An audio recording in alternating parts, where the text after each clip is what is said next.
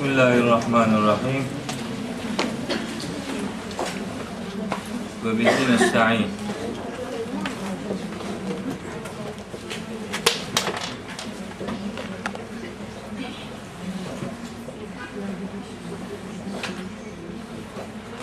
Değerli kardeşlerim,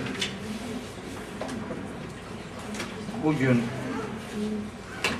Nur suresinin 6 ila 10. ayetlerini okuyacağız inşallah. Ve başladığımız bir konuyu iftiradan söz eden bir konuyu Kur'an'ın nasıl bir çözüme bağladığını sizlere aktararak daha yakından tanımaya gayret edeceğiz inşallah. Geçen hafta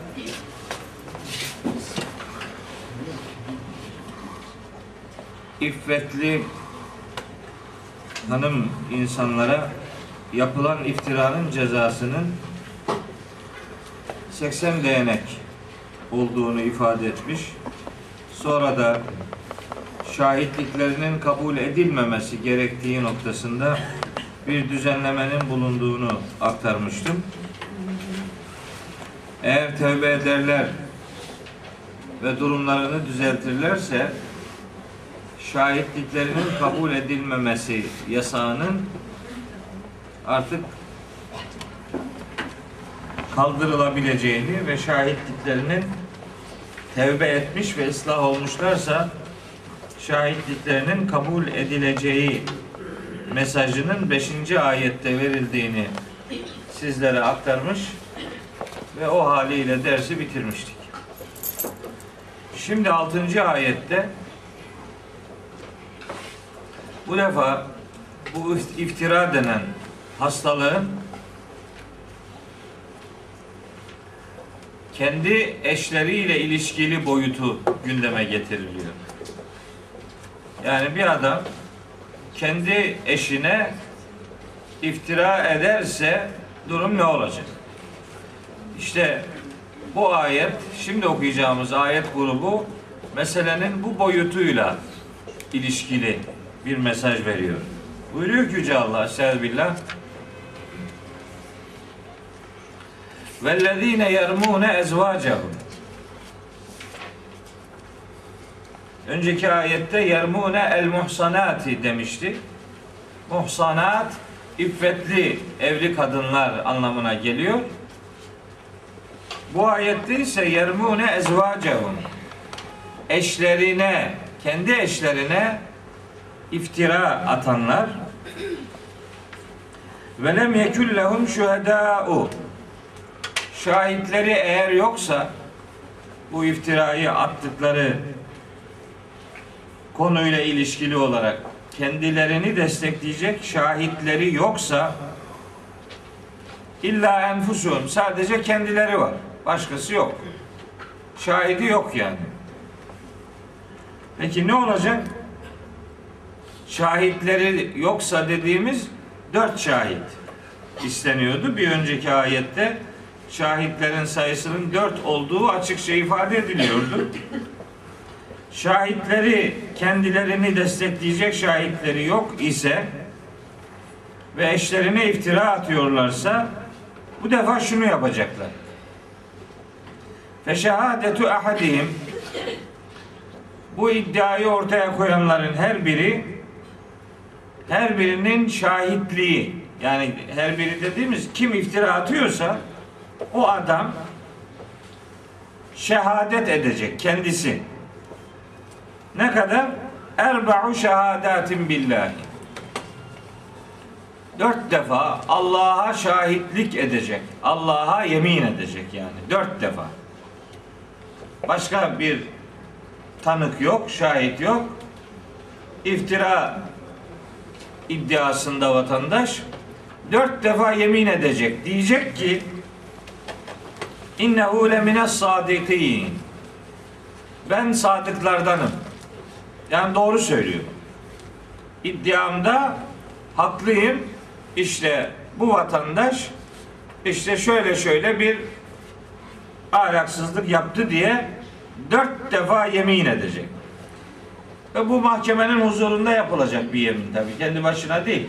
Kime bu şikayet ulaştırılıyorsa o makamın huzurunda dört defa yemin edecek ki ben doğru söylüyorum. Doğru söyleyenlerdenim diyecek. Dört defa. Vel hamisetü beşinci yemininde ise diyecek ki enne lanetallahi aleyhi Allah'ın laneti üzerime olsun diyecek. İnkâne minel kâzibîn. Eğer yalancılardansam Allah'ın laneti üzerime olsun diye yemin edecek.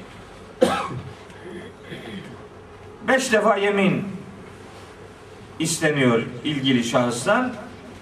Yeminlerin dördünde diyecek ki yemin olsun ki ben doğru söylüyorum. Dört defa bunu tekrar edecek. Beşinci defa yemininde ise eğer yalan konuşanlardan isem Allah'ın laneti üzerime olsun diyecek. Bu lanetle ilgili anlatacaklarım var. Kur'an'da lanet kelimesi hangi konularda gündeme getiriliyor? Onu sizlere aktaracağım inşallah. Bir beş defa yemin söz konusu. Bu yemini, bu beş yemini iddiada bulunan şahıs erkek yani eşi yapacak. Beş yemin.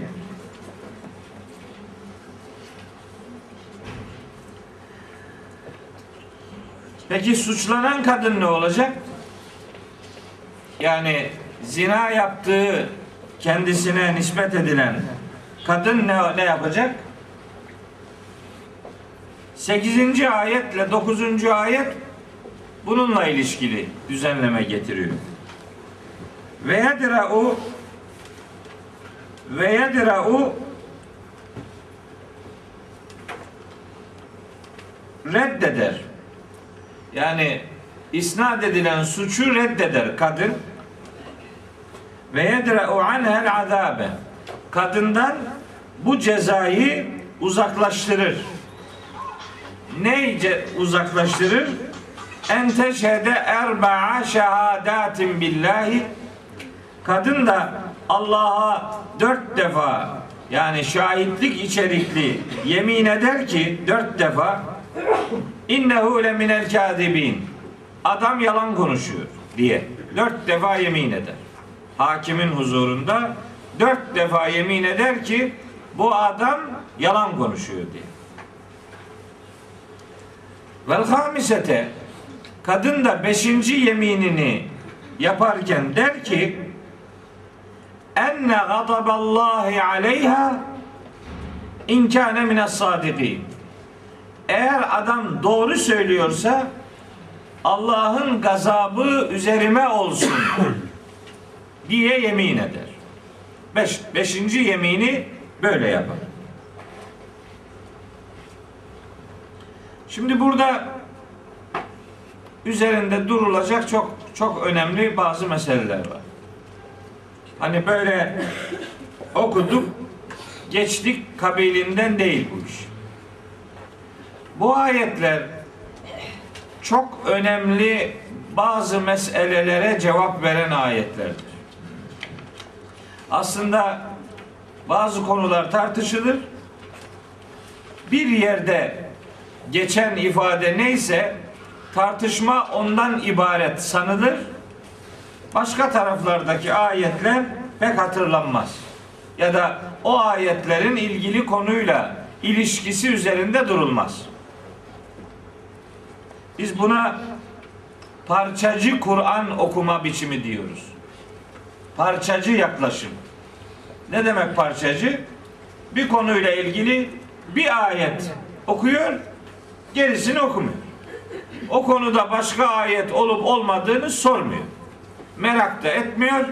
Cımbızlama bir üslupla bir ayeti çekiyor. İşte konuyla ilgili mesaj budur deyip işin içinden sıyrılıyor. Şimdi burada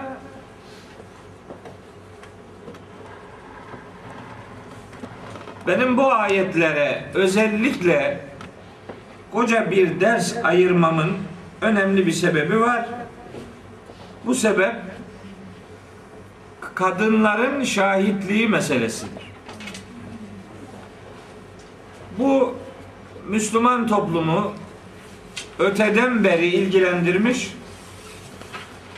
Hele ki bugünkü ortamda çok ağır ithamların gündeme gelmesine sebep olmuş. Gerçekten de Müslüman nüfusun yarısını oluşturan kadınların da çok büyük bir çoğunluğunun yanlış algıladığı bir mesele bu iş. Bunun üzerinde uzun uzadıya durulması gerektiğine inanıyor. Yani hademe ile geçiştirilecek bir mesele değil. İslam toplumunda kadınlarla alakalı önemli bir ön yargı var arkadaşlar. Nedir bu ön yargı? İşte kadına ikinci sınıf insan muamelesi gösteriyor bu din diye din suçlanıyor. E aslında genel olarak, geleneksel olarak anlatılanlara bakarsanız bu suçlama çok da yanlış değil yani. Şimdi ta en tepeden başlayalım. Bir, kadın nereden yaratıldı? En en ilk ilk şeyden başlayalım. En tepeden yani. Zaten ilk oradan kopuyor.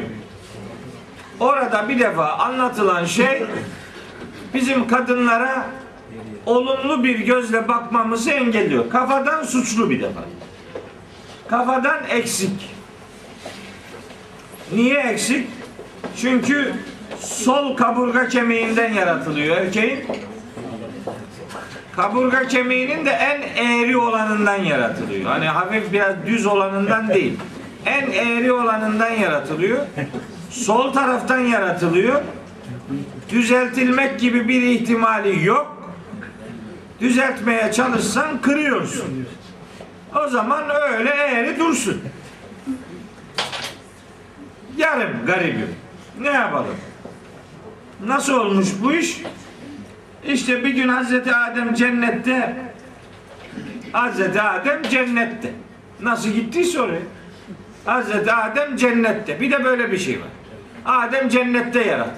Nereden çıkartıyorsun bunu? Kur'an-ı Kerim Hazreti Adem'in dünya toprağından yaratıldığını bangır bangır bağırıyor. Buradan ne zaman çıktı gitti cennete? Onunla ilgili bir bilgi yok. O arada nasıl olduysa uçtu. Bir cennete gitti. Fakat cennette nasıl oldu Cenab-ı Hak ona gerekli şartları hazırlayamamış oldu haşa ve kella. Canı sıkıldı Hazreti Adem'in cennette. Böyle yaslandı bir köşeye. Tek başına hiç kimse yok. Canı sıkıldı bir uyudu. Uyandı bir baktı ki yanında biri. Allah Allah bu nedir sen kimsin demiş ona. Tabi Arapça konuşuyor. Sen kimsin demiş ona. O da demiş ki ben Hava. Nereden geldin? Beni Allah sana arkadaş olsun diye yarattı. E nasıl geldin? Sol kamurga kemiğine. Hiç acı hissetmedi. O arada bir anda çıktı. Nasıl olduysa. Böyle kaburgasından en eğri kısmından bir kadın çıktı. Tam da yanı başında oturuyor. Bu nerede var biliyor musunuz bu anlatı? Tıbba tıp kitabı mukaddeste. Aynen. Oradan bizim hadislere olduğu gibi fotokopi yapıldı. Aynısı hadis kitaplarında var. Aynısı.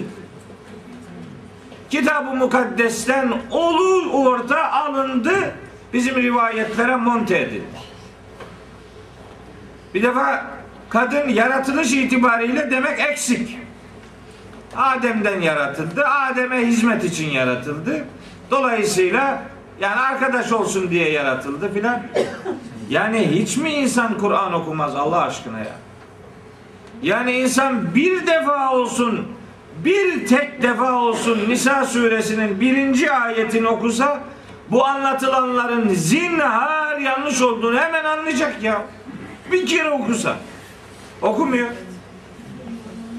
Bir okusa Secde suresinin ilgili ayetlerini anlayacak. Ama anlamıyor. Okumuyor. Ben burada insanın yaratılışıyla ilgili çok çeşitli defalar bilgi verdiğimi bir hatırlıyorum. Çünkü okuduğumuz sureler o konularla ilişkili bilgi veriyordu. Meselenin orasını geçiyorum. Bak bir arıza oradan başlıyor. Erkeğin bir eğri kemiğinden yaratıldı ve erkeğe hizmet etsin diye yaratıldı. Şimdi gerekçe bu. Hocam Nisa 1'i açıklar mısınız? Açıklayamam. Nisa biri açıkladım bu ders gitti. Bitmez bu. Ha? He, yani çok böyle bir dakikada söyleyeyim. Ya eyyühennas ey bütün insanlar İttekû rabbeküm Rabbinize karşı saygılı olun. Ellezî o öyle bir Rab'dır ki halakaküm sizi yarattı. O sizi ifadesinde Adem de var. Havva da var. Bütün insanları yarattı Allah. Nereden? Min nefsin vahidetin. Tek candan, bir cevherden, ilk candan yaratıldı. O ilk can Adem değil. İlk canlı demek. İlk insan hücresi demek. İlk insan hücresini yarattı. ilk candan yarattı. Ve halaka minha zevceha. O ilk candan da eşini yarattı. İlk can Adem'in de yaratıldığı hücredir. Hüc- O Adem'in yaratıldığı hücreden eşi de aynı hücreden yaratıldı. Adem nereden insan yapıldıysa Havva da oradan insan yapıldı. Nefsi vahideye Adem deyince ve halaka minha ondan da yarattı Allah zevceha eşini. O halar o halar dişiye gider. Dişiden eşini yarattı. Eğer orada nefsi vahide eğer bir insan cinsi olacaksa eğer insan cinsi olacaksa ilk yaratılanın dişi olması lazım. Hocam klima çalışıyor mu? Tabii O çalışıyor. zaman kapatalım. Ben klimayı bilmiyorum. Evet. Ama havasını kapatsak daha kötü yani. Neyse. O nefsi vahide ilk can demek. Nefsi vahide ilk nefes alacak şekilde yaratılmış canlı demek. Nefsi vahide insan demek değil. Nefsi vahide Adem'in de yaratıldığı ilk hücre demek. İlk cevher demek. İlk canlı demek. Adem hangi ilk canlıdan yaratıldıysa eşi de ondan yaratıldı. İkisinin yaratıldığı şey aynı şey. Biri birinden yaratılmadı. Bir hücre yaratıldı. Allahu Teala o hücreden bir tane yaratması da gerekmiyor. Bir hücre türü yaratır. O hücre türünden bir sürü insan yaratır. Hocam ikiz gibi mi düşünelim? Tek- Siz onu bir mitoz bölünme gibi algılayabilirsiniz. Mitoz bölünme gibi algılayabilirsiniz. Anında olan bir olay mı? Şimdi bu mitoz bölümü. Nasıl? Şimdi bu hücre hücre. Evet. O tek hücre mitoda aynı anda çift hücre oluyor. Evet. Onlar ayrılıp biri hava biri Adem mi olur? İkizler gibi mi düşünelim yani? Öyle de olabilir ama benim kanaatim ilk insan hücresi bir tane olmak zorunda değil. Min nefsin vahidetin demek tek can türü demektir. Bir anda birden çok insan hücresi Allah yaratmış. Böylece dünyanın çeşitli yerlerinde çeşitli ilk insanlar yaratılmış. Zencinin de Adem'i var, sarının da Adem'i var, siyahın da Adem'i var, beyazın da Adem'i var. Bir anda bir insan türü yarattı Allah. O insan türünün insan olan hallerinde farklı farklı çaprazlama evlilikler değil, farklı insanların çocukları birbirleriyle evlenerek Adem peygamber iki çocuğunu bir arada çaprazlama evlendirmiş de değildir.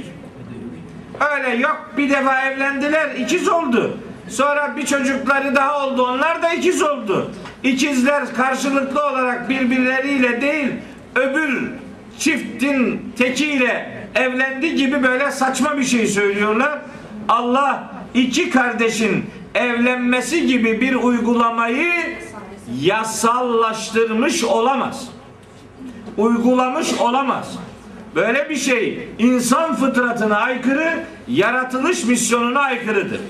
Bütün mesele ilk insanı Adem sayıp ikinci insanı Havva saymaktan geliyor. Sanki ilk ilk Adem yaratıldı, sonra da ikinci insan Havva yaratıldı. Siz şimdi ilk iki tane insan yaratılınca ne olacak? Bu ikisi evlenecek, onların çocukları meydana gelecek. E sonra ne olacak? Çocuklar da çaprazlama birbiriyle evlenecek. Yapacak başka bir şey yok. Hiç böyle değil.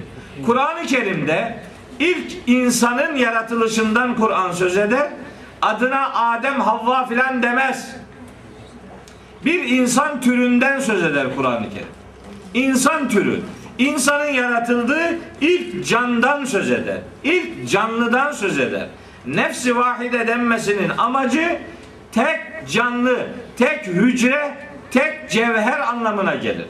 Adem'in de yaratıldığı odur, Havva'nın da yaratıldığı cevher odur. O ilk bir anda ilk insanlar yaratılmıştır. İnsan türü yaratılmıştır. Bir tane adam yaratıldı diye bir hüküm veremeyiz. Birden çok insan, bir anda birden çok insanlar yaratıldı.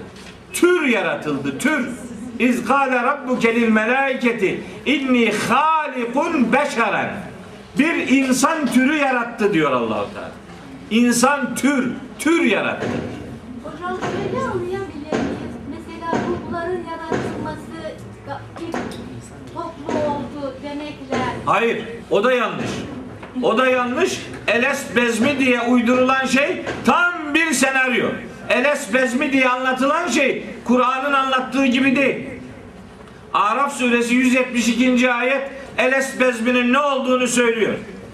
Elest bezmi denen şey bir insanın ana rahminde yaratıldığında Cenab-ı Hakk'ın her insana ait ruhu ana rahminde çocuğa üflemesi demektir. Rahimde insan yaratıldıktan sonra Allah ondan mecazi olarak bir söz alıyor. Yaratıldıktan sonra beden yaratıldıktan sonra ayeti söyleyeyim size. Ve iz ahaza rabbuke Hani Rabbin almıştı min beni Adem'e Adem oğullarından zürriyetehum nesillerini aldı. Nesillerini çıkardı. Min zuhurihim sırtlarından, arkalarından Adem oğlunun neslini çıkardı. Yani insanoğlunun üremesinden, üreme sisteminden söz ediyor. İnsanın embriyoda ilk meydana gelen hücreleri üreme hücreleridir ve vücudun arkasındadır. Onlar bir süre sonra testis veya yumurtalık olarak kadın ve erkeğin ilgili bölgelerine gelirler. Ama ilk yaratıldıkları yer embriyonun arkasıdır. Oradan gelir insanoğlu insan olarak ana rahmine düşer. Ana rahmindeyken Allahu Teala her insana ait ruhu yaratır ve orada o insanla ruhu buluşturulur. Beden yaratılınca ruh da yaratılır. Bunun üslubu budur. Yani bedenler yokken ruhlar yaratıldı. Neye yaradı bu? Ondan sonra yeni bir senaryo. Bütün ruhlar toplandı. Allahu Teala onlara dedi ki ben sizin Rabbiniz değil mi? Hepsi evet sen bizim Rabbimizsin dediler. E sonra ne oldu? Sonra yarıdan çoğu zıvanadan çıktı. Böyle bir söz veriş, böyle bir toplu ahitleşmeden söz etmez Kur'an. Her insanın yaratılışında Allah'ın ona verdiği ruhtan söz eder. Ve insan yaratıldıktan sonra ona ruh verilir. Yaratılışında ruh verilmesiyle insanlar kendilerini tek Allah'a kulluk yapacakları şekilde fıtratlarıyla buluşturuldukları için Allah onları fıtratlarına şahit tutmuştur. Fıtratlarını da kendilerine şahit tutmuştur. Yaratılış esnasında bütün bunlar oluyor. Bedenler yaratılmadan ruhların yaratılmışlığına dair anlatımlar Kur'an'a uygun anlatımlar değiller. Daha ziyade çocuğun doğumuna şahitlik etme yani çocuğun doğduğunu gören insanlar biz de böyle doğduk kendisini yani anlama, tanıma şeklinde. O da var, o da olur. Her insanın bir doğuma şahit olarak kendini kendine şahit tutması gibi bir anlamı da olur. Ama neticede o erest bezmi denen şey her insanın yaratılış sürecinde beden olarak yaratıldığı ana rahminde Allah'ın ona verdiği fıtratının mecazen konuşturulmasından ibarettir. Bedenlerden önce ruhlar yaratıldı deyince bu defa başka bir hadis devreye giriyor. İlk yaratılan ruh nuru Muhammedi'dir. Hazreti Peygamber'in ruhu ilk yaratıldı. İlk insan Hazreti Muhammed'ire döndü şimdi bir defa. Ne gerek var? Yani niye bunları zorluyoruz? Allahu Teala her insanı yaratırken onu fıtratına göre yaratır ve fıtratıyla kendisini birbirine şahit tutar. Eles bezmi denen şey budur. İlk insanla alakalı da ilk insan türü yaratılmıştır. Tür yaratılmış. Bir insan değil. Tür derken çok Evet bir anda birden çok insan yaratılmış. Bakara Yani 35'i nasıl yorumluyorsun? Bakara 35. ayet. 35'te ne var? Bakara 30 mu diyorsun? Hayır 35 diyorum. Yeryüzü daha Adem atacağım. sen ve eşin cennete yerleşin. Orada bir de görüşler. Hani dediniz ya biraz önce tek yaratılmadık tür olarak. O peygamber olarak Hazreti Adem'in görevlendirilmesiyle iblisin ona ve eşine karşı düşmanlık yapması yani risaletle bir peygamberlikle görevlendirilmesi esnasında iblisle yaşadıkları o özel nimet yurdunda yaşanan ve oradan çıkartılmayla alakalı bir prototip, bir örnek, bir ö- yaşanmış bir örnekliği hatırlatır Allahu Teala. Yani ilk peygamberin Adem olmasına mani bir durum yok. Peygamberin ilk insan neslinden Hazreti Adem olmasında bir benim bir tereddüdüm yok. Hiç önemli değil. Olur. Olmuştur da. Ama ilk insan diye bir insandan söz etmek cevabı imkansız soruların sorulmasına nedendir. Niye hocam? Hocam şimdi-? He? Tevrat'tan gelmiş. Aynısı Tevrat'ta var. Hepsi Tevrat'tan bizim kültürümüze maalesef girdi. Hocam Tevrat'takilerin arka planı? Yani onların? Biliyorsunuz bugünkü Tevrat ve Hazreti Peygamber'in yaşadığı dönemdeki Tevrat nüshaları başına 50 bin türlü işin geldiği nüshalar. Yani onları baz alarak, onları esas alarak bizim arı duru kültürümüzle alakalı kanaat sahibi olmak çok yanlış bir tutumdur. Oraya hiç, işi hiç oraya götürmemek lazım. Yani sıkıntılı. Bir sürü farklı kültürlerin müdahil olduğu bir kaynağa Kur'an'ı mahkum etmiş oluruz. Buna bu- buna dair bir kapı ara- aralamamak lazım. Cevap veremiyoruz öbür türlü. Hocam şimdi bizim kafamız beyaz. Ben kendi adıma konuşuyorum. Meclisi de böyle meşgul ediyorum ama şimdi çok. Adem Aleyhisselam kovulduğu zaman onun etrafında beyazlar, zenciler, Hayır, hayır. da Hayır, hayır, hayır, hayır, hayır. Yaratılmış onlar da. Onlar da tabii yaratıldı da mu- muhtemeldir ki yani her ırkın kendine ait böyle bir örneği yaşanmıştır. Muhtemeldir. Yani bizim Adem diye bildiğimizle iblisin mücadelesi muhtemeldir ki başka ırklarda da yaşanmıştır. Bu bir prototiptir, bir örnek anlatıyor Allahu Teala. İnsanoğlu verilen nimetlere karşı nankörlük yapıyor. Bu nankörlüğü Allahu Teala iblis ve Adem örnekliğinde ortaya koyuyor. Siz bunu oradan kendi hayatınıza da getirebilirsiniz. Nimetle buluşturulmanın nimetten uzaklaştırılmaya sebep olacak yanlışlıkları yaparsa insanlar o yanlışlıklar herkesin hayatında bir çeşit karşılık bulur. Bu bir sembolik anlatımdır. Hepsi ondan ibaret değil. Yani o gün sadece Adem vardı, yanında da sadece Havva vardı. Peki ölümsüz bir soru. Kime peygamber oldu Adem? Ne peygamberi? Neyin ihtiyacıydı peygamber olmak? Kim kan döküyordu? Kim fesatlık çıkartıyordu? Başka ırklar nasıl oldu?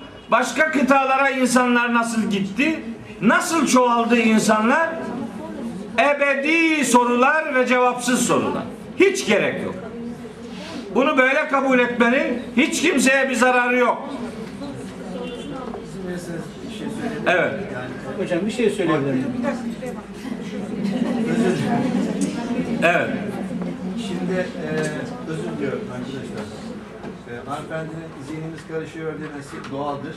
E, bütün bunlar şimdiye kadar yığıldı zihinlerimizde.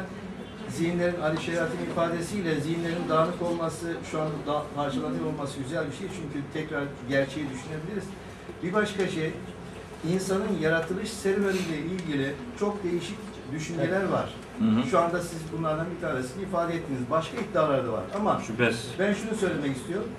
Ee, arkadaşlarım e, bu konuda özür dileyerek söyleyeyim. Biraz daha zihinlerini toparlamaları için insanlık serüveni, yaratılış serüveni uzun bir süreçtir. Sizin ifade ettiğiniz o beşer süreci bir anda olup bitmiş şey değil. Yani Hz. Adem Aleyhisselam yeryüzüne hemen peygamber olarak dünyaya getirilmiş değil.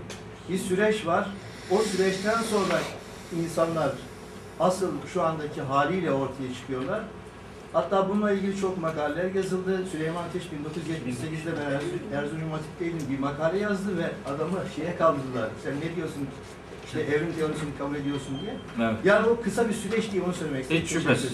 Hiç şüphesiz. Yani ben hani secde suresine biraz önce gönderme yaptım. Maksadım oydu. Yani insanın biz evrime biz evrimin maymun maymun tipli bir aracı efendim nesli ispatlama kısmına şiddetle karşıyız. Biz onu asla kabul etmeyiz. İlk insan türünün beşer olarak programlandığını ve insanın ilk insanın bir hayvandan insana dönüştüğüne kesinlikle inanmıyoruz. Ancak insanın insan olması için uzun süreçler yaşadığını Kur'an bize haber veriyor. Okuyun İnsan suresinin birinci ayetini. Hel eta alel insani hinun mined dehri lem yekun şey'en mezkura. Daha insan diye hatırlanabilir bir şey değilken insanın üzerinden devasa zamanlar geçti diyor. İnsanın yaratılışı ile ilgili topraktan yaratma, sudan yaratma, çamurdan yaratma, çamurun özünden yaratma, fırınlanmış topraktan yaratma, kirlenmiş topraktan yaratma, konsantre çamurdan yaratma gibi yedi değişik aşamadan söz eder Kur'an-ı Kerim. Ve hepsini toparlama bakımından Secde suresinin bakınız 7. ayeti unutmayın. Secde suresi 7. ayet. Ellezî ahsene külle şeyin halakahu. Allah'tır her şeyin yaratılışını en güzel yapan ve bede'e ve Allah başladı. Halkal insani insanı yaratmaya min tînin çamurdan insanı çamurdan yaratmaya başladı. O kün feyekün deniyor ya. Allah ol dedi millet hemen oldu. Hayır. Ol deyince hemen olmadı. Ol dedi oluşum başladı. Koca bir süreç. Kim bilir ne kadar asırlar almış bir süreç. Onu yeniden yaşama şansı yok. Niye? Onu denemek bilmem kaç bin belki kaç milyon seneyi gerektirecek bir uğraşı. Şimdi niye bir daha olmuyor gibi soru sormak da saçma. Olan bir şeyi bir daha oldurmanın bir alemi yok. Biz bir tekamüle inanırız ama milletin anlattığı gibi bir maymun türü türler arası geçişin yaşandığına kesinlikle inanmayız. Çünkü ilk insanın yaratılışından söz eden ayette kullanılan beşer kelimesidir. Süreç ta başından itibaren adına beşer denen bir türü yaratma ile ilgilidir. Arada başka canlılar filan söz konusu olmuş değil. Koca bir süreç geçmiş.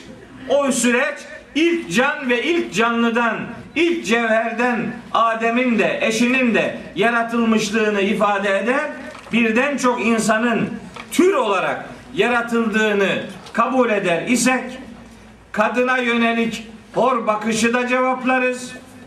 Farklı insanların birbiriyle nasıl evlendiğini cevaplarız. Farklı kıtalara insanların nasıl ulaştığını cevaplarız ve ırkların meydana gelişinin nasıl bir mantık arz ettiğini de cevaplayabiliriz. Ve bir peygamberin peygamber olarak görevlendirilmesinin asıl gerekçesinin de insanlara rehberlik yapmak olduğu sorusunu da cevaplamış oluruz. Biz tanışasınız diye ayeti kerimene mali olarak biz tanışasınız diye sizi kavim kavim yarattık yok. İlk yaratılıştaki an olabilir mi o acaba? Min ve unsa diyor işte Hucur, Hucurat suresinde bir erkek ve bir dişiden yarattık diyor. Bir erkek bir dişi min zekerin. Bakın Arapçada bir kural vardır. Bir kelime eğer nekire geliyorsa o kelime tür ifade eder. Tür ifade bir dişi hücre türü demektir o. Tür anlamı verir. Ama buna zeker deyince Adem diyor adam, Ünsa deyince de Havva diye adını koyunca iş karışıyor. Allahu Teala diyemez miydi sizi Adem'den ve Havva'dan yarattık? Niye demedi hiçbir yerde? Çünkü öyle değil onun için. Tür yaratılmıştır. Tür. Ve o tür pek çok kabileye, pek çok halka, pek çok şubeye dönüştürülmüş ki insanlar birbirleriyle tanışabilsinler, görüşebilsinler diye. Bu diyelim ki bu abd acizin kanaatidir. Hocam nereden kaynak gösteriyorsunuz bu görüşlerinize yani? Ayetlerden işte. Ayetleri böyle alıyoruz. Daha kaynak yok. Daha kaynak yok. Başka bir kaynaktan okuyacak olsam milletin Tevrat'tan okuduklarını okumam lazım. Ben bugünkü Tevrat'ın Kur'an'a referans olacağına inanmıyorum. Başına 50 bin türlü iş gelmiş bir kitabın Kur'an'ın referansı olacağına inanmıyorum. Ben bu kitabı kendi içinde anlayabilmenin yollarının açık olduğunu düşünüyorum. Benim tutumum bu. Hani şey diyorlar ya yani meselenin başka boyutları da var. Bakara suresi 30. ayette melekler diyorlar ki ya Rabbi sen yeryüzünde kan dökecek, fesatlık çıkaracak birini mi halife yapıyorsun deyince hemen başlıyorlar. Aa demek ki melekler gaybı biliyor. Bilemez. Sen o ayetteki konuşmayı insanın yaratılmasından önceki bir konuşma olarak algılarsan zaten kafadan birinci düğmeyi yanlış bağladın demektir. Ondan sonra hep yanlış gider. Orada sözü edilen insanın yaratılışı değil, yaratılmış insanoğlunun sorumluluk sahibi kılınmasıdır. Allah inni cailun fil ardı diyor. Bizimkiler ona inni halikun manası veriyor. Allah halikun diyemiyor muydu? Cailun demek bir şeyi görevlendirmek demektir. İlk insanlar yaratıldı. İçlerinde kan dökenler var. Fesatlık çıkartanlar var. Melekler durumu görünce diyorlar ya Rabbi bunu mu sorumluluk sahibi kılacaksın, halife kılacaksın deyince bunlar kan döküyor. Bunlar fesatlık çıkartıyor. Görüyorlar çünkü. O, o görüşten hareketle bu soruyu soruyor melekler.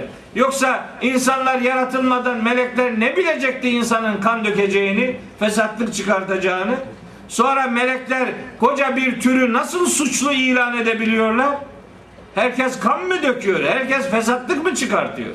Çıkartacak veya. Sorular birbiriyle tabi girift. Her tarafını birlikte düşündüğünüz zaman bence Kur'an çıkışı mümkün olan bir yol gösteriyor. Ama bizim en büyük sorunumuz bakın bizim en büyük sorunumuz bir konuda kanaat sahibi olabilmek için önce neyi okuyacağımıza doğru karar veremememizdir. Şimdi alıyor önce başka kitapları okuyor adam. O kitaplar onun kafasını ambalaj haline getiriyor. Ondan sonra gelip Kur'an'ı okuyor. Nasıl anlayacaksın onu bir daha? Zaten şartlandı kafa. Şartlanmış kafayla bunun aydınlık dünyasını nasıl göreceksin? Takmışsın bir kırmızı gözlük. Ortalığı kıpkırmızı görüyorsun. Çıkar o gözü. La raybe fihi demek Kur'an. La raybe fihi ne demek biliyor musunuz? Onu anlayacaksanız ön yargınız olmayacaktır. Başkalarının gözlüğüyle bakmayacaksın buna. Ön yargılarını bir tarafa bırakacaksın. Kendini Kur'an'ın ellerine teslim edeceksin. O seni gideceğin yere götürür. Ama 50 bin tane bağ var sağdan soldan. O bağlara bir takıldın mı kurtaramıyorsun kendini. Sonunda ne oluyor biliyor musunuz? Allah'ın ayetlerini tevil ediyorsun, yorumluyorsun. Bundan maksat Tevrat'ın şu referansına göre öyledir, falanca rivayete göre böyledir, şu alime göre öyledir. Demek ki Kur'an bu konuda aslında söylenmesi gerekeni söylememiştir. Kim söyledi? Başkası söyledi.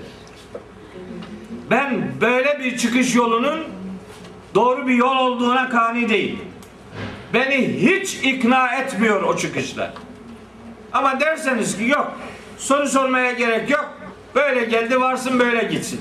Diyen desin. Kim nasıl düşünmek istiyorsa düşünsün. Ama benim kanaatim hiçbir şekilde anlatılanlar gibi değil. Bir kadın, kadın algısı var, kadın. Kadın algısı köklerini o rivayetlerden alıyor. O referanslardan alıyor. Hristiyanların bir ezeli günah işi var biliyorsunuz değil mi? Günahkar doğduk. Neydi o? O, o ne günahı o? Adem'in Adem'in cennetten kovulmasına gerekçe olan günah. Biz onun için suçlu geldik. Adem'in çocuklarının hepsi o ezeli günahtan payidardır. Yani onlardan herkesin payı var. E peki senin anlattığın da aynı. Seninki ondan farklı mı? Sen de öyle inanıyorsun. Sen de cennetten kovulduğuna inanıyorsun. O da öyle inanıyor, sen de öyle inanıyorsun. O da diyordu ki Adem'i eşi aldattı, sen de öyle inanıyorsun. İkiniz beraber cennetten kovulmuşluğa inanıyoruz. Hristiyan deyince sapık oluyor, sen deyince hak oluyor. Nasıl oluyor bu iş?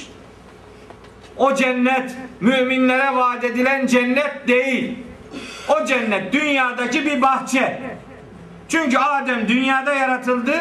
Ortaya konulduğu bir bahçe var. O bahçede imkanlar elde edilmiş, eline sunulmuş. Kıymet görmeyince, yasakları işleyince cennette yasak yok ki. Cennette imtihan yok ki. Cennete iblis nasıl giriyor? Bu soruları kimse sormuyor. Şeytan da giremez. Orası ödül yeri, imtihan yeri değil. İblisi soktuk, şeytanı soktuk. Girenin çıkanı belli değil. Hani adam gibi de giremiyor, olmadı yılan şekline girdi de bilmem ne. Hep Tevrat rivayetlerini aldık Kur'an gibi sunmaya çalıştık. Benim bunlara karnım tok. Ben bunlara kadar sırayı hiç getirmem. Allah'ın kitabı konularla ilgili arı duru cevapları veriyor. Görmek isteyen için. Emin olun veriyor. Hocam şöyle mi anlayacağız? Yanlış anlamak için soruyorum. Ee, türlerden bir tür olarak dünyada yaratıldı. Evet. Daha sonra sorumluluk vererek insan haline getirildi. Aynen öyle. Süleyman ateşliyorum. Evet aynen öyle işte. O peygamber görevlendirilmenin anlamı da budur. Meleklerin soru sormasının anlamı da budur. İnsanların çoğaltılmasının anlamı da budur. Kıtalara insan gönderilmesinin anlamı da budur. Irkların meydana gelişinin cevabı da budur. Hepsi budur. Ama bunu diyebilmek için başka kaynaklardan, başka takanaklardan kurtarmak lazım. Zor iş bu. Bir ya bir 20 senenizi alsın. Ya alsın. Benim kafamı 10 sene meşgul etti bu iş. Sizinkini de bir 10 sene meşgul etsin. Bakın ben size söyleyeyim. Bir adam iyi bir Kur'an okuru değilse, Kur'an'ın iyiden iyiye mantığını bilmiyorsa, yani büyük Kur'an fotoğrafını göremiyorsa, o parça parça karelere bakarak Kur'an'ın görüşünü öğrenemez. Bütün okuyacağız konuyla ilgili bütün ayetleri bir anda gözümüzün önüne getireceğiz. Siyakına, sibakına bakacağız. Diğer ayetlerle ilişkisine bakacağız ve sorulabilir muhtemel soruları kendimize sorarak Kur'an'dan cevap bulmaya gayret edeceğiz. Acizane kanaatim budur. Hani tek başına konu olsa başka ayetler de okurdum ama tabi ben biliyordum işte Nisa birinci ayete işte gönderme yapınca bunun böyle gideceğini biliyorum. Ya benim kadim meselelerim bunlar. Ben ilahiyette hep bunlarla uğraşıyorum bu işlerle. Bu zor işler. Zor işler ama zevkli işler. Bir şeyin çözüldüğünü görmek insana büyük huzur verir. Ama korkmayacaksınız. Benim bir Mustafa diye bir öğrencim vardı. Bir gün derste böyle onu ajite etmek için bir konu anlatıyorum. Böyle tam damarına damarına basıyorum Mustafa'nın. Mustafa da gık yok hiç ses çıkartmıyor. Ders bitti. Dedim lan Mustafa bu anlattıklarımı kabul ediyor musun sen dedim. Etmiyorum dedi. Peki niye soru sormuyorsun madem etmiyorsun? Ben anladım zaten etmediğini. Korkuyorum dedi sana soru sormaya. Niye ben korkunç bir adam mıyım? Ne var dedim. Yok dedi yok yani senin şahsından korkmuyorum da Kur'an'la susturuyorsun korkuyorum diyor. Bu ne biliyor musunuz şimdi bu? Bu cevabın arka planında ne var biliyor musun? Beni yanlışlarınla baş başa bırak. Kur'an doğru söylese bile ben Kur'an'a bakmam demektir bu. Kendini Kur'an'a teslim edeceksin. Yanlışlarına, egona tapmayacaksın. Biliyorsunuz ben kabir kabir azabı ile ilgili bir kitap yazdım. Tabi ortalık karıştı, karma karışık oldu filan. Ama ben burada mesela o konuyu anlatmadım yani. Niye? İyi bir Kur'an kültürü olmayana bunu anlatamayız. Bu otur bir 3-5 sene daha buranın devam etmesi lazım. O konuyu anlatmamız için. Ya tabii ben onu profesörlük tezi yazdım yani. Zor iş. Bakın kendi yaşadığımı size hayatımdan örnek vereyim ki daha daha samimi düşünün. Bir buçuk yıl kabir azabının nasıl bir şey olduğuyla alakalı bir kanaatim vardı benim. Kitabı yazmaya başlamadan önce. Berzak alemi gibi aklımda bir şey vardı, bir kurgu vardı benim. Onun nasıl olabileceğine dair tam bir buçuk yıl ayetlerle uğraştım. Rivayetlerle uğraştım. Başka kitaplara baktım filan. Bir baktım ki benim çıkışım kendi görüşümü Kur'an'a yamamaya çalışıyorum şimdi. Ayetlerden o görüşüme doğru efendim eee, yorumlamalar zorlayarak yapıyorum. Ayetleri görüşüme uydurmaya çalışıyorum. Bir buçuk yıl yaklaşık 150 sayfa yazmıştım. Sonra bir sahur dedim ki bu bir densizliktir bu benim yaptığım. Sen Allah'ın kitabını noter gibi kullanmaya çalışıyorsun. Kendi görüşünü Kur'an'a yamamaya çalışıyorsun. Bu kadir şinaslık değil, dürüstlük değil. Ön yargılarını Kur'an'a kabul ettirmek senin haddine değil dedim. Bir buçuk yıllık çalışmalarımı, 150 sayfalık kitabımı bir anda bilgisayardan sildim. Ve dedim ki ya Rabbi yemin ediyorum söz veriyorum. Kitabını okuyacağım. Kitabı ne diyorsa kanaatim o olacak. Şu anda hiçbir kanaatim yoktu. Bir buçuk yıl çalıştım. Bütün çalışmalarımı çöpe attım. Yeniden başladım. Ama Kur'an beni dizayn etsin diye zihnimi Kur'an'ın ellerine terk ettim.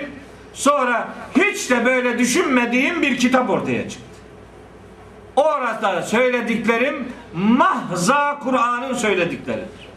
Ben öyle inanmıyordum. Ben başka bir türlü inanıyordum. Ama bu doğru bir tutum değil. Varsın iki yıl emekler boşa gitsin ama Kur'an adına iftira atan bir tutumumuz olmasın dedi. Siz de kendi ön bilgilerinizi terk edeceksiniz. Eğer Kur'an'ın neler dediğini gerçekten merak ediyorsanız. Ama biz eskiden böyle biliyorduk. Bunun aması maması yok. Eskiden neler biliyor olursan ol. Onların doğru olanı olabilir, yanlış olanı olabilir. Yeniden Kur'an'a dönecek ve zihninizi Kur'an inşa edecek. Buna hazır hissedin. Bakın Kur'an sizi yarı yolda hiç terk etmeyecek. Emin olun böyledir. Ama zaman alır. Zaman alır, yıllar alabilir. Öyle asırlarca meydana gelmiş bazı yanlış kanaatler bir anda sökülmez. Zor iştir bu iş ama haysiyetli bir iştir. Şerefli bir iştir. Kur'an'la konuşabilmek muhteşem bir zevktir. Anlayanları bilir bunu. Hocam bir şey de ben sorabilir miyim? Ders gitti. Hocam bu aslında bütün mesele şu değil mi? insanlar yüzyıllardan beri Kur'an Kur'an'a değil de Kur'an'ın hikayelerle rivayetle açıklamışlar. Yani Kur'an'ı Kur'an'la açıklamadıkları isim kaynaklar mı? ya o, o da olabilir de yani ne yapsın adam şimdi? Adam bütün kültür öyle. O da diyor ki köyün, Yüzyıllardan beri geliyor. köyün delisi sen misin diyor. Bu kadar adam bunu görmedi de sen mi diyorsun? Ben rahmetli babam öyle diyordu bana. Ya tamam diyordu. Herkes yanlış bir sen doğru biliyorsun. Cebrail sana geliyor zaten. Falan. Böyle abire mücadele ediyorduk babamla. Babam da sıkışınca diyor bunu diyordu bana. Cebrail sana mı geliyor? Sana da gelsin dedim. Allah Allah. Allahu Teala kitabında meleklerin Kur'an'la uğraşanlara ineceğini söylüyor. Yani Cebrail inmez mi yani? Melek gelmez mi? İnnellezîne kâlû rabbuna Allahu thumme istekâmû tetenezzelu aleyhimul melâiketu demiyor mu? E, Fussilet suresinin 30. ayeti olacak herhalde. Rabbimiz Allah'tır deyip istikamet sahibi olanlara melekler üzerlerine inerler diyor. Tetenezzelu aleyhimul melaike. Fussilet suresi 30. ayet. Ne zannediyorsunuz? Ömrünü Kur'an'a vermiş insanlara Cenab-ı Hak yüreklerini onların hakikat hiç ilham etmez mi yani? Yani beynini, vücudunu, varlığını Allah'a adamış insana Cenab-ı Hak hiç mi yardım etmez yani? Eder. Eder. Bunu hissedenler iyi bilirler. Nasıl gecenin bilmem saat kaçında yataktan fırladığını fırlayanlar iyi bilirler. Yani nasıl nasıl yatağın sana dar geldiğini, odanın seni boğduğunu, bir hakikatın seni nasıl hareketlendirdiğini yaşayanlar iyi bilirler. Ama Kur'an'ı noter gibi kullanmayacaksın. Kur'an seni inşa edecek. Buna iman edeceksin. Buna iman ederseniz Kur'an sizi yarı yolda bırakmaz. Bir anda bir şeyin olup bitmesini beklemeyin. Tedricilik sünnetullah'tır. Yavaş yavaş. Yavaş yavaş. Yerleşe yerleşe Kitabullah da öyle indi biliyorsunuz. 23 senede. 23 saniyede inebilirdi. Ama inmedi. Niye? Tedricilik diye bir esas var. Yavaş yavaş. Pey der pey bunlar meydana gelir. Evet. Yani bir bu. Kadına yönelik olumsuz bakışın bir sebebi bu. Bir. İki. Cennetten kovulmamıza kadın sebep olmuştu. Öyle değil mi? Adem'i kandırdı. Kim kandırdı? Havva kandırdı. Nereden biliyorsun? Öyle. Dedi ki bu ağaca Allah her ne kadar yanaşma diyorsa da sen bir iki yanaşabilirsin. Zorladı zorladı Adem'i. Ne yapsın? O da dayanamadı. Yedi elmayı. Ondan sonra ayvayı yedi. Çıktı dışarı. Ay bakalım çık buradan dışarı dedi. Ya kim kime dedi bunu? Yani hiç mi Allah'tan korkmazsın? Hiç mi Kur'an okumazsın ya? Bir kere okusan buna inanmayacaksın be kardeşim ya. Bir kere oku fe ezellehune şeytanu anha şeytan o ikisinin ayaklarını kaydırdı Adem'i de Havva'yı da kaydıran şeytandır ezellehuma o ikisini kaydırdı eş şeytanu şeytan Bakara suresi 36. ayet. Okuyun Araf suresini. Araf suresinin 20. ayeti. Fevesvese vesvese verdi. Lehuma o ikisine yani Adem'e ve eşine sembolik olarak insanlara yani. Kim vesvese verdi? Eş şeytanu şeytan vesvese verdi. İkisini de aldatan varlık şeytan. Hani hala daha anlaşılmış anlaşılmamış olabilir. Bu Araf suresi 20. ayetti. Hala daha Havva suçlu görülebilir diye Cenab-ı Hak bu defa Taha suresinin 120. ayetinde artık zamiri teke indiriyor. O ikisini şeytan kandırdı, kaydırdı demiyor. Adem'i kimin kandırdığını Adem özelinde ortaya koyuyor. Taha 120. ayet unutmayın. Fevesvese vesvese verdi. İleyhi Adem'e kim? Eş şeytanu şeytan. Şimdi adam diyor ki kadın yarı şeytan. Hep şeytan. şeytan. Kafayı bozmuş. Ne yapayım ben buna? Şimdi Adem'i Havva kandırdı diyen adam bu ayetleri anlayabilir mi? Ne yapacak bu? Kur'an'ı anlamayacak. Bırak onu diyecek ya. Onu anlamadan ölülere okusun. Boş ver. Bizim kanaatimizi eski bilgiler şekillendirsin. E be kardeşim daha nasıl diyecek bunu ya? Ne, ne yapması lazım haşa Cenab-ı Hakk'ın canım? Bir, bir arıza bu. Ha, başka arızalar var. Ne diyor? Rivayet. Kadının aklı da yarımdır, dini de yarımdır. Ha, tamam, aklı yarım. Ya o rivayetleri çok uğraştım ben onlarla. Aklı nasıl yarım diyorum. Peygamberimiz güya gelmiş sahabi hanımlara demiş ki sizin dininiz yarım, aklınız da yarımdır. Çok sadaka verin. Ya yarımsa yarım. Yani nasıl yarım yarım akıllı yarım sadaka vermesi lazım. Yani bunun düz mantığı bu değil mi? Tam akıllı tam sadaka verecek, yarım akıllı yarım verecek. Yok. Siz çok verin. Allahu ekber ve lillahi'l hamd. Sahabi hanımlar da demişler ki yani biz niye yarım akıllıymışız? Güya peygamberimiz demiş ki siz dininiz yarım, aklınız da yarım. Dininiz nerede yarım?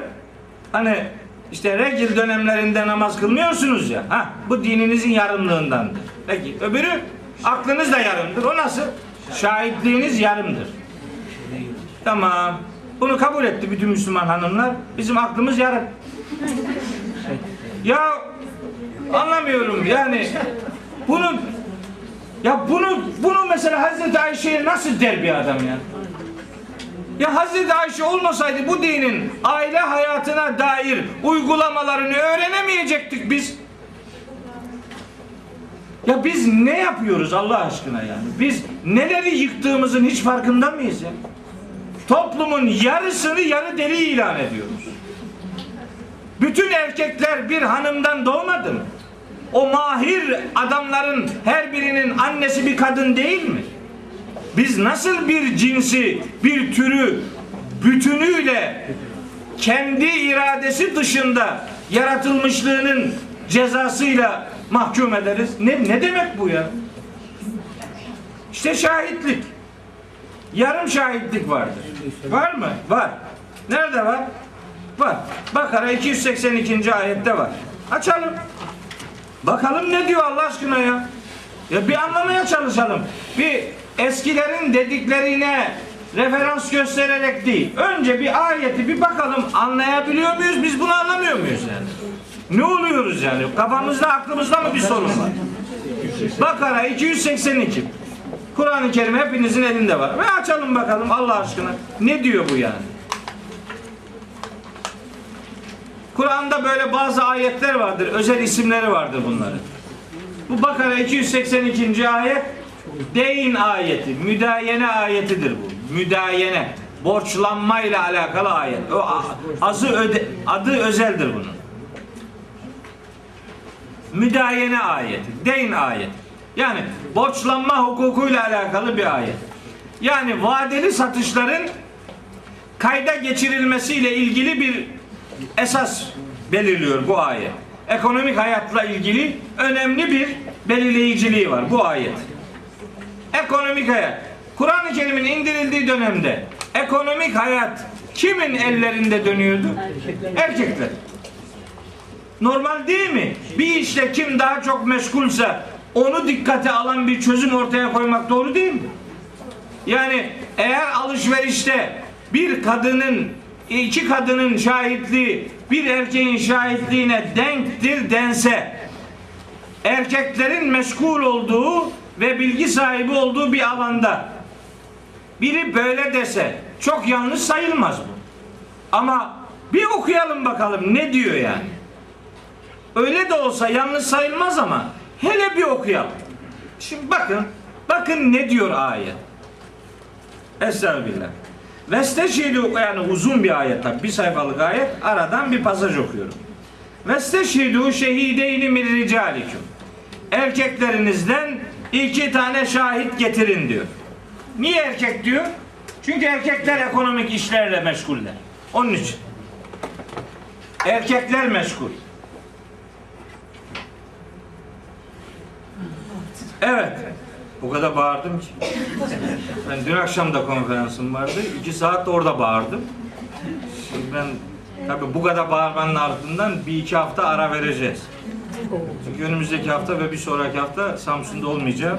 İki hafta, iki hafta ara vereceğiz inşallah. Bu o sayın bu bağırmaları o öndeki sonraki derslere öyle dağıtırsanız sorun yok. Ve seçidû şehideyni min ricalikum.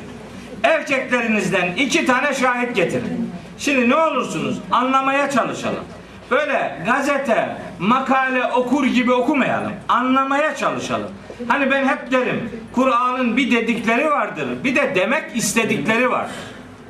Demek istediğini yakalayacağız. Dediklerine bakacağız. Demek istediklerini yakalayacağız. Şimdi bakın ne diyor ve ne demek istiyor. Vesteşhidû şehideyni min. Erkeklerinizden iki şahit getirin. Fe in lem yekûnâ racüleyni. Şimdi cümle bu. Fe in lem yekûnâ racüleyni. Eğer iki erkek yoksa o zaman feracülün bir erkek ve emraetani iki kadın. Ama bakın sevgili kardeşlerim bu herhangi bir erkek ve herhangi iki kadın değil. Burada cinsiyet önermeli bir sunum yok. Herhangi bir erkek ve herhangi iki kadın değil. Niye? Mimmen terdavne mine şühedai. Şahitliklerine razı olacağınız bir erkek ve iki kadın. Ya işi bilen bir erkek herhangi bir erkek değil bakın. İşi bilen bir erkek razı olacaksın şahitliğine. Şimdi getir beni anayasa komisyonuna koy. Ne yapacağım ben şimdi orada? Ben ne anlarım? Anayasa hukuku işte belirlemeden. Abimiz varken hukukçu ben şimdi ne yapacağım ben burada? Ayıptır yani benim orada e, erkek olsam ne yazar yani? Öyle kadınlar vardı ki 40 tane erkeği cebinden çıkardı. Nereden bileceksin? Onun ma- mahir olduğu alan başka bak. Mimmen terdavne mineş şühedai. Şahitliğinden razı olacağınız bir erkek iki kadın. Peki niye iki kadın? Herhangi iki kadın değil, özel iki kadın. Peki niye iki? Bakın. En tadille ihdahuma. Biri şaşırırsa kadınların biri niye şaşırabilir? Çünkü o dönemde ekonomik ilişkiler erkeklerin kardeş onlar biliyorlar bu işi. Şimdi erkeklerin bilmediği konuda bunu tersine çevirebilirsiniz. Erkek bilmiyor, kadın çok iyi biliyorsa mesela lezbiyenlikle alakalı ayet vardı hatırlıyorsunuz Nisa 15. ayet. Oranın şahidi erkek olabilir mi? Nereden bulacaksın? İşte işte lezbiyenlik yapan kadınları kim seyredecek? Orada şahit kadın olur. Yani kadınların olduğu yerde erkeğin nasıl şahitliğini bulacaksın? Kim nerede daha çok bulunabiliyorsa muhatap odur orada. Alışverişle alakalı muhatap erkekler olduğu için kadınların bu konuları unutabilme ihtimali var. Fakat bitmedi. Şimdi söyleyeceğim söz bu konuda başka bir söz söylenmesine ihtiyaç bırakmayacak. Biri şaşırırsa fetüzekkire ihdahumel uhra. Diğer biri ona hatırlatsın. Şimdi soruyorum. Biri şaşırdı unuttu. Şimdi devreye hangisi girecek? İki tane girmesi. Öbürü girecek. Öbürü girince bir erkeğe iki kadın mı bir erkeğe bir erkek mi kalır? Bir erkeğe bir kadın kardeşim. Biri şaşırdı devreden düştü gitti. Gir öbürü devreye girdi. Bire bir ikiye bir değil ki. Kalan bire bir. Demek ki o seçilen kadınların biri bu işi bilmiyor, öbürü biliyor. Bilen devrededir, bilmeyen düşmüştür. Bire bir. Birine, birincisi şaşırmasaydı ikinciye ihtiyaç olmayacaktı. Tabii o demek. Hocam? Eğer erkek bilmiyorsa bunlar zaten çift yönlü ayetlerdir. Eğer bak biraz önce dedim ya erkeğin şahitliğinin iş görmeyeceği alanlar var. Orada devrede kadındı. Bilmediği konuda erkek şaşırıyorsa onu destekleyecek ikinci erkek devreye girer. Bu bu kadar. Anlatılmak istenen ne biliyor musunuz? Anlatılmak istenen bu alışverişin vadeli alışverişin belgelenmesini sağlamak. Mesele bu. Bunu sağlayacaksın, tedbirlere başvuracaksın. İki kadın bir erkek. İşte en güçlü ayet bu. Bu ikiye bir demek mi? İkiye bir demek olsa bile alışveriş hukukuyla alakalı kardeşim. Yani ayeti hiç okumayacak mısın arkasından, önünden, başından? Şimdi geliyorum oradan şeye. Bizim bugün okuduğumuz ayetler. Eğer zannedildiği gibi bak söylenmek isteneni anlamazsa bir adam yapacağım hiçbir şey yok benim. Anlamak istemiyorsa ben ne yapayım? Bakın şimdi bir adam hanımına zina iftirasında bulunursa demiştik ya ne yapacaktı? Şahit de yok.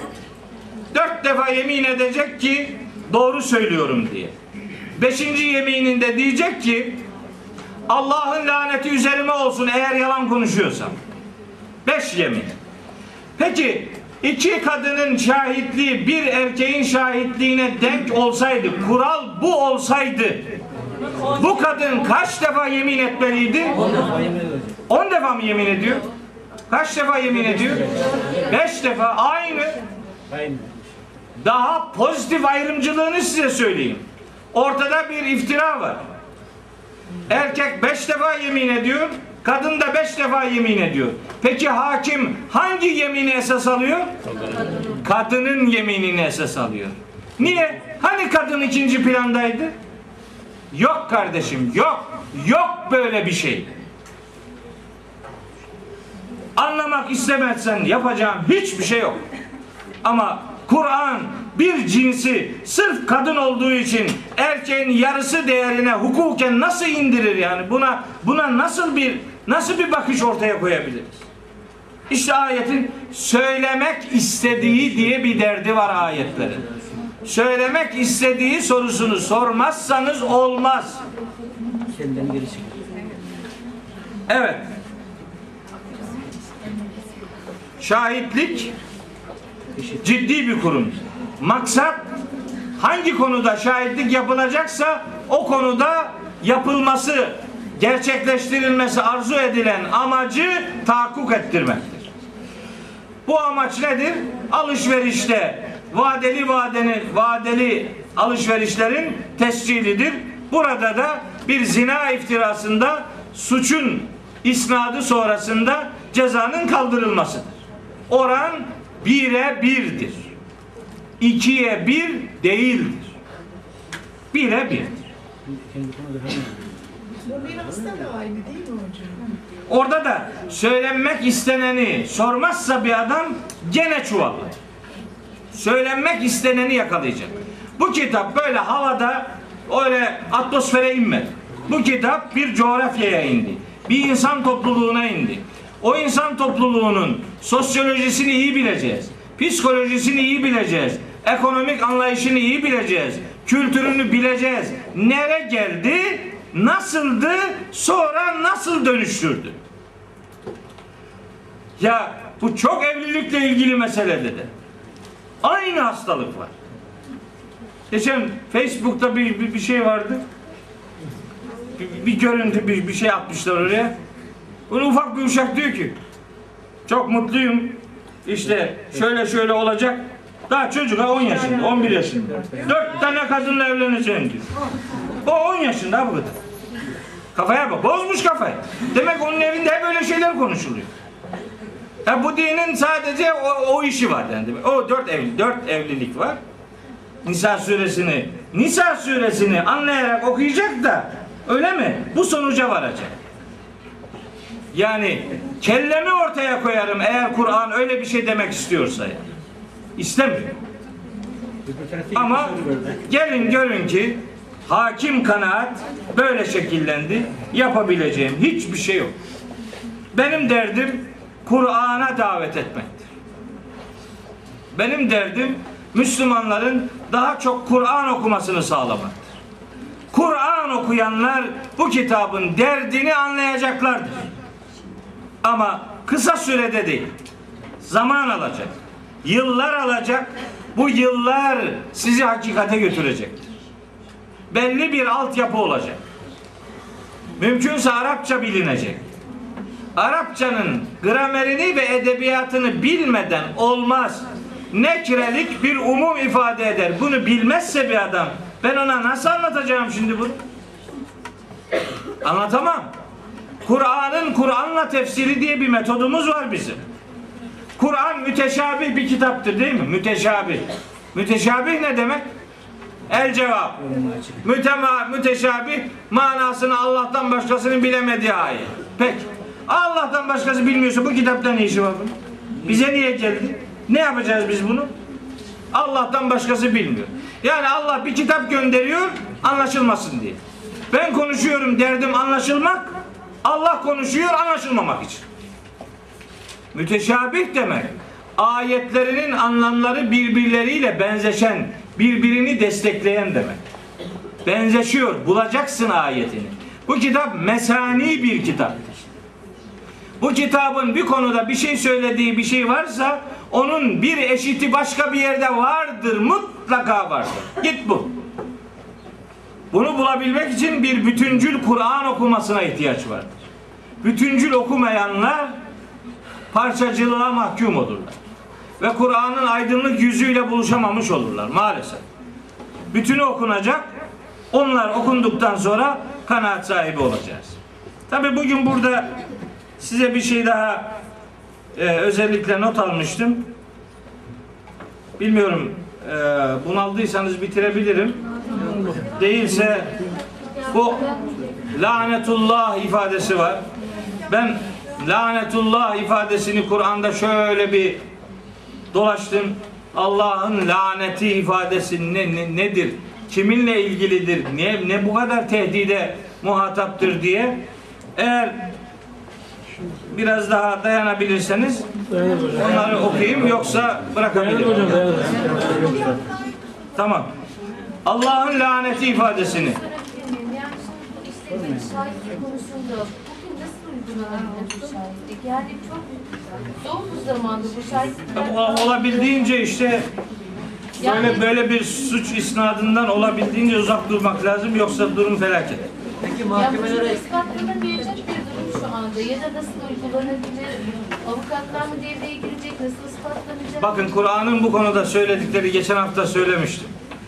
Bunlar Kur'an'ın uygulandığı toplumlarda Kur'an'ın sunduğu reçetelerdir. Hiçbir hiçbir duyarlılığı Kur'an'la ilişkili olmayan sosyolojik yapılarda Kur'an'ın çözümleri yetişmiyor, uygulanamıyor diye şikayet edemeyiz. Neresi uygun ki? Her tarafı bulanık akıyor. Bunun dibinden bulanık olmayan su filan içemeyiz. Kur'an bütüncül bir kitap. Zinanın suç olmadığı bir toplumda böyle bir şey zaten Yani ben bunlar sonuç. Sonuçlara bakarak sebepler üzerinde durulmaz. Önce sebepler de ele alınacak. Kur'an'ın dediği gibi yaşayan bir toplum oluşturulacak. Ondan sonra sunulan bu çözümlerin ne de güzel soru- sorun çözücü olduğu anlaşılacak. Bugün bu ortamda bunlar tabi hayal görünüyor. Hayal. Ama Kur'an'ın indirildiği Medine toplumunda bunlar muhteşem çözümlerdi. Ve çok kısa bir sürede bir medeniyet oluşturdu bizim kültürümüz. O medeniyet bir ahlak abidesi oluşturdu. Çok kısa bir sürede. Ama yine çok kısa bir sürede eskisine geri döndürdü. Bir kere oluşan bir daha oluşamaz hocam? Ne demek? Bu kitap bizim kitabımız. Yüreğimizi bu kitabın ellerine terk edersek o yüreği bu kitap istediği gibi yoğuracaktır. Bir ümitsiz olmak gibi bir lüksümüz yok. Kur'ani ilkeleri öğreniriz. Bütüncül bir Kur'an algısına sahip oluruz. Sonuç sonuçta Allahu Teala'nın yardımını yanı başımızda hissedeceğimizi unutmayız. Sonuçlara bakarak sebepler üzerinde efendim kanaat sahibi olmak doğru değil. Biz Kur'an'ı anlamaya çalışıyoruz. Kur'an'ın oluşturmak istediği insan tipiyle ilgili sunumlarını kavramaya gayret ediyoruz. Yani parça parça öğrenip bütün fotoğrafı oluşturmaya, zihnimizde oluşturmaya gayret ediyoruz. İdeali budur. Olması gerekeni budur. Ama bugün olmaz, yarın olur. Burada olmaz, başka bir yerde olur. Ne olursa olsun Kur'an'ın derdi sorumlu insan yetiştirmektir. Sorumluluk bilgi sahibi olmakla mümkündür. Bilgi sahibi olmayan insanlar arzu edilen sorumluluğu ve duyarlılığı da meydana getiremezler. Hele biz bir başarılı bir Kur'an talebesi olalım. Allah yardımını üzerimizden eksik etmeyecek. Ama biz bize düşeni yapalım. Hani İyyâke na'budu ve İyyâke nesta'in. İyyâke na'budu yapmadan ve İyyâke nesta'in işlem görmez. Elini kaldıran adam fedakarlık yapmış ellerini kaldıracak. Onun için elini kaldırır. Yani İyyâke na'budu. Önce ibadet yapacak. Önce fedakarlık yapacak. Önce üzerine düşen ne varsa hepsini yapacak ve İyyâke nesta'in. Sonra da Allah'tan yardım isteyecek. Hiçbir şey yapmadan yardım istemek sebeplere bakmadan sonuçlarla uğraşmaya benzer. Hiçbir olay sonucuna bakılarak düzeltilemez. Sebepler ele alınır. Bizim sebebimiz Kur'ani bir hayatı kendi hayatımıza hakim kılmaktır. Evet, lanet. Allah'ın laneti. Lanet kovmak demek, kovmak.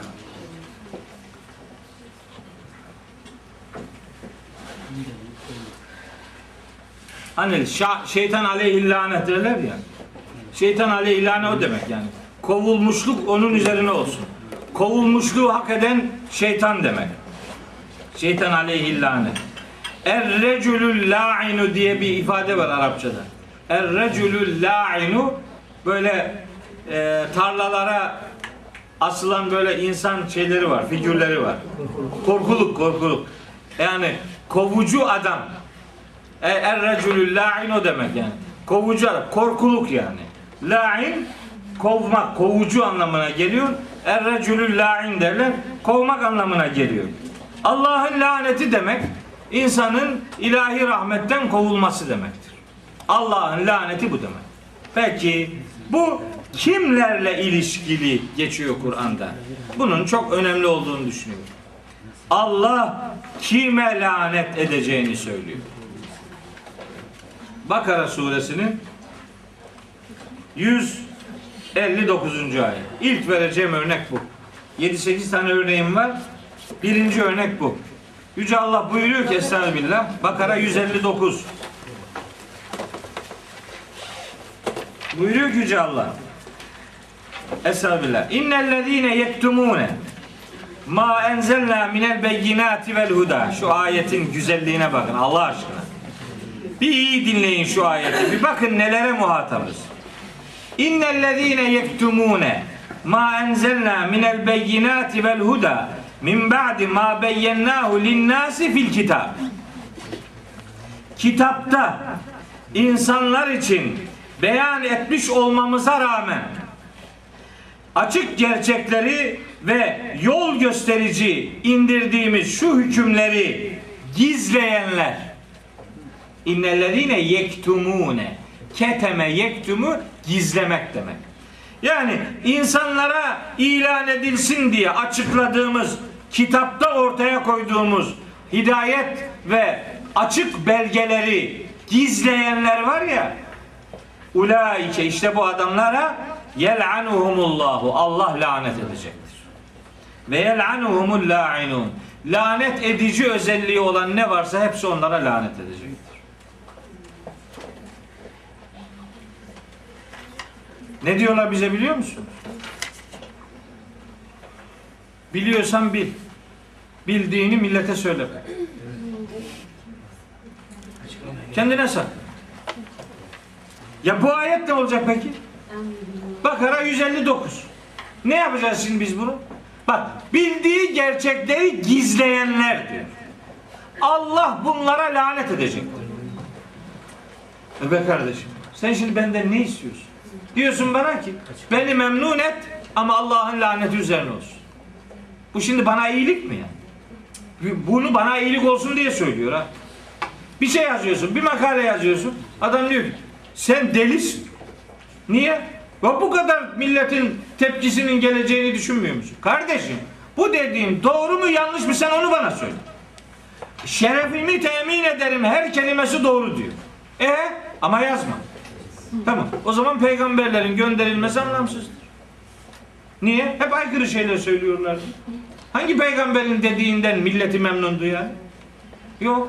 Böyle bir şey olabilir mi? Efendimiz buyuruyor ki kime bir soru sorulur o sorunun cevabını adam bilir de cevabını söylemezse cehennemde ona ateş yularları boynuna do- do- dolanacaktır diyor. Ülcimehu min licamin nari. Ateşin efendim yularları onun boğazına dolanacak. Bildiği gerçeği gizleyenler. E niye biliyorsun o zaman? Hani demek istiyor ki adam. Yani sen şimdi güneş ol ama ışık verme. Işık vermeyene güneş demezler. Işığın olsun, ısı verme. Güneş güneş tarif edilmez böyle. Bildiği gerçeği söylemeyene Allah lanet edecek. Bir. Okuyayım mı? Başka da var. 174 alem. Yok orada lanet kelimesi geçmiyor. Lanet geçenleri söylüyor. Lanet. İki. Ali İmran suresine bakın. Millet Kur'an'ı okur mu? Her tarafından dokunuyor. Bak şimdi. Keyfe yehdillahu kavmen keferu ba'de imani. 80 86 87. Ali İmran 86 87. İmandan sonra küfür tercihinde bulunan insanları Allah nasıl hidayete erdirir ki? Ve şehidu enne rasule hakkun. Peygamberin hak olduğunu biliyor. Ve caahumul beyinat. Her türlü gerçekler onlara ulaşmış. Buna rağmen imandan sonra küfrü tercih etmiş. Bunlara hidayet eder mi Allah? Ulaike işte bu adamlar cezaohum hak ettikleri karşılıkları şunlardır. Enne aleyhim lanetallahi vel melaiketi vel nas ecmain. Allah'ın da meleklerin de bütün insanların da laneti işte imandan sonra inkara dönenlerin üzerine olsun. Laneti gerektiren ikinci fiil imandan sonra inkarı tercih. Şöyle ayetler de var. Felanetullahi alel kafirin. Allah'ın laneti kafirler üzerine olsun. Alel kazibin. Gerçeği, hakkı yalanlayanlar üzerine olsun. Böyle ayetler de var. Münafıklarla ilgili çok berrak bir ayet var bu lanetle ilgili. Buyuruyor Yüce Allah. Tevbe suresi 68. ayette. Vaadallahu'l münafikine vel münafikati vel kuffara nara cehenneme halidine fiha hiye hasbuhum ve la'anehumullahu. Allah münafık erkek ve kadınlara ayrıca kafirlere cehennem ateşini vaat etmiştir. İçinde sürekli kalmak üzere. O cehennem onlara yetecektir. Çünkü Allah onlara lanet etmiş olacaktır. Şimdi bakın lanet kafirlerle ilişkili. Lanet hakkı yalanlayanlarla ilgili. Lanet münafıklarla alakalı. Lanet gerçeği gizleyenlerle alakalı. Gerçeği gizlemek küfürden bir alamet taşımaktır. Nifaktan bir alamet taşımaktır. İnkardan bir parça taşımaktır. Gerçeği biliyorsa insan gizlemez, gizleyemez. Firavun'la alakalı bir lanet ifadesi var. Ama daha çarpıcı olanını söyleyeyim size. Lanet ta şeytanla ilişkilendirilmiş bir kavramdır. Allahu Teala kibir gösteren şeytana, iblise ve onun taraftarı olanlara Araf suresinin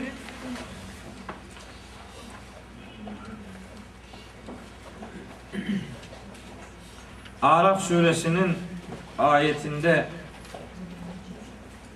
lanet kısmı yok. Saat suresinde var. Onu söyleyeyim. Saat suresinde 78. ayet. Cenab-ı Hak Saat suresi 78. İblisi cennetten kovduktan sonra sen çık kovulmuşsun ifadesini ona yöneltiyor. Sonunda da diyor ki ve inne aleyke laneti ila yevmiddin. Ta hesap gününe kadar benim lanetim yani rahmetimden kovulmuşluk senin üzerindedir. Lanet iblisten yana olmanın faturası. Yani lanet iblisliği beraberinde getiren çok çok tehlikeli bir mahrumiyettir. Bakın lanet ve gazap kelimelerinin beraber kullanıldığı bir ayet daha size söyleyeyim.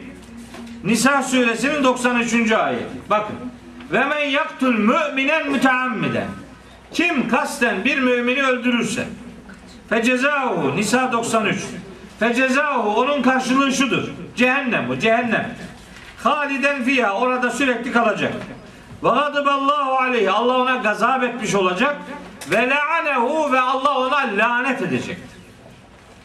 Adam öldürmek, kasten insan öldürmek laneti beraberinde getirecektir.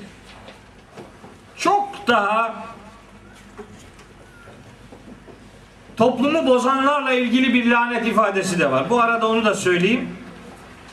Sonra başka bir ayet okuyacağım. Rahat suresinde Yüce Allah buyuruyor ki Rahat suresinin 25. ayetinde vellezine yenkudune ahdallahi min ba'di misaki verdiği sözden sonra Allah'a olan ahdini bozanlar Allah'ın bitiştirilmesini emrettiği görevleri yapmayanlar ve yeryüzünde bozgunculuk çıkaranlar var ya ulaike lehumul lanetu lanet onların üzerine olsun.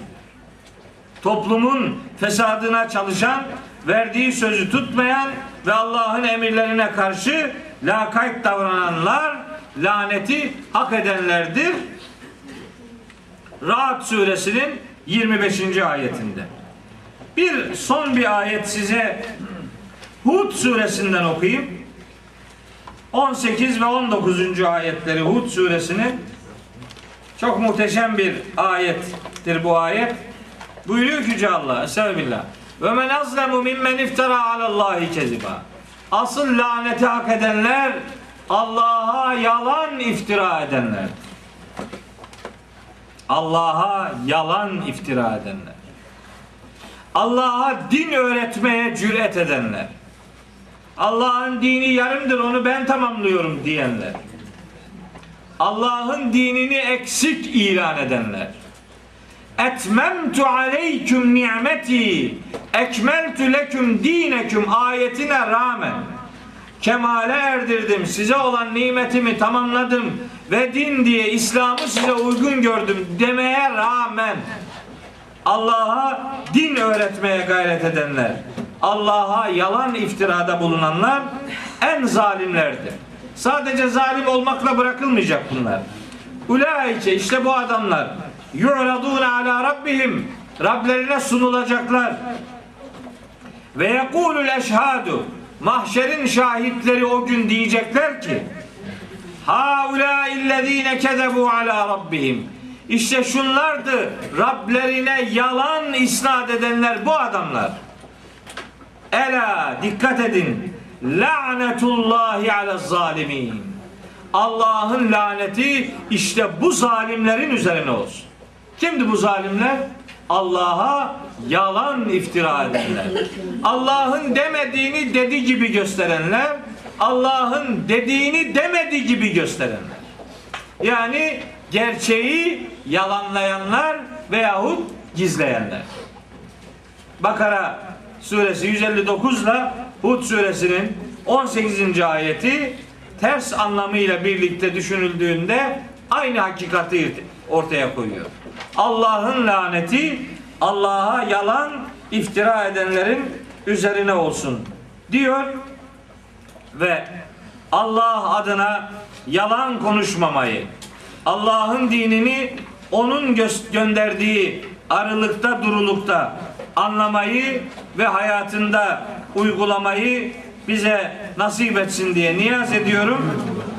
son ayeti bir cümleyle ifade edip geçiyorum. 10 10. ayet. Velevla fadlullahi aleyküm ve rahmetu. Allah'ın size olan ihsanı ve rahmeti olmasaydı ya ne yapardınız? Ve ennallâhe tevvâbun hakim. Ya Allah tevbeleri kabul eden ve her hükmünde hikmet sahibi olan olmasaydı ne yapardınız? Haliniz nice olurdu diye bir rahmet, bir ihsan, bir merhamet kapısının daima açık olduğunu insanlara hatırlatan bir mesajla surenin ilk 10 ayeti bitmiş.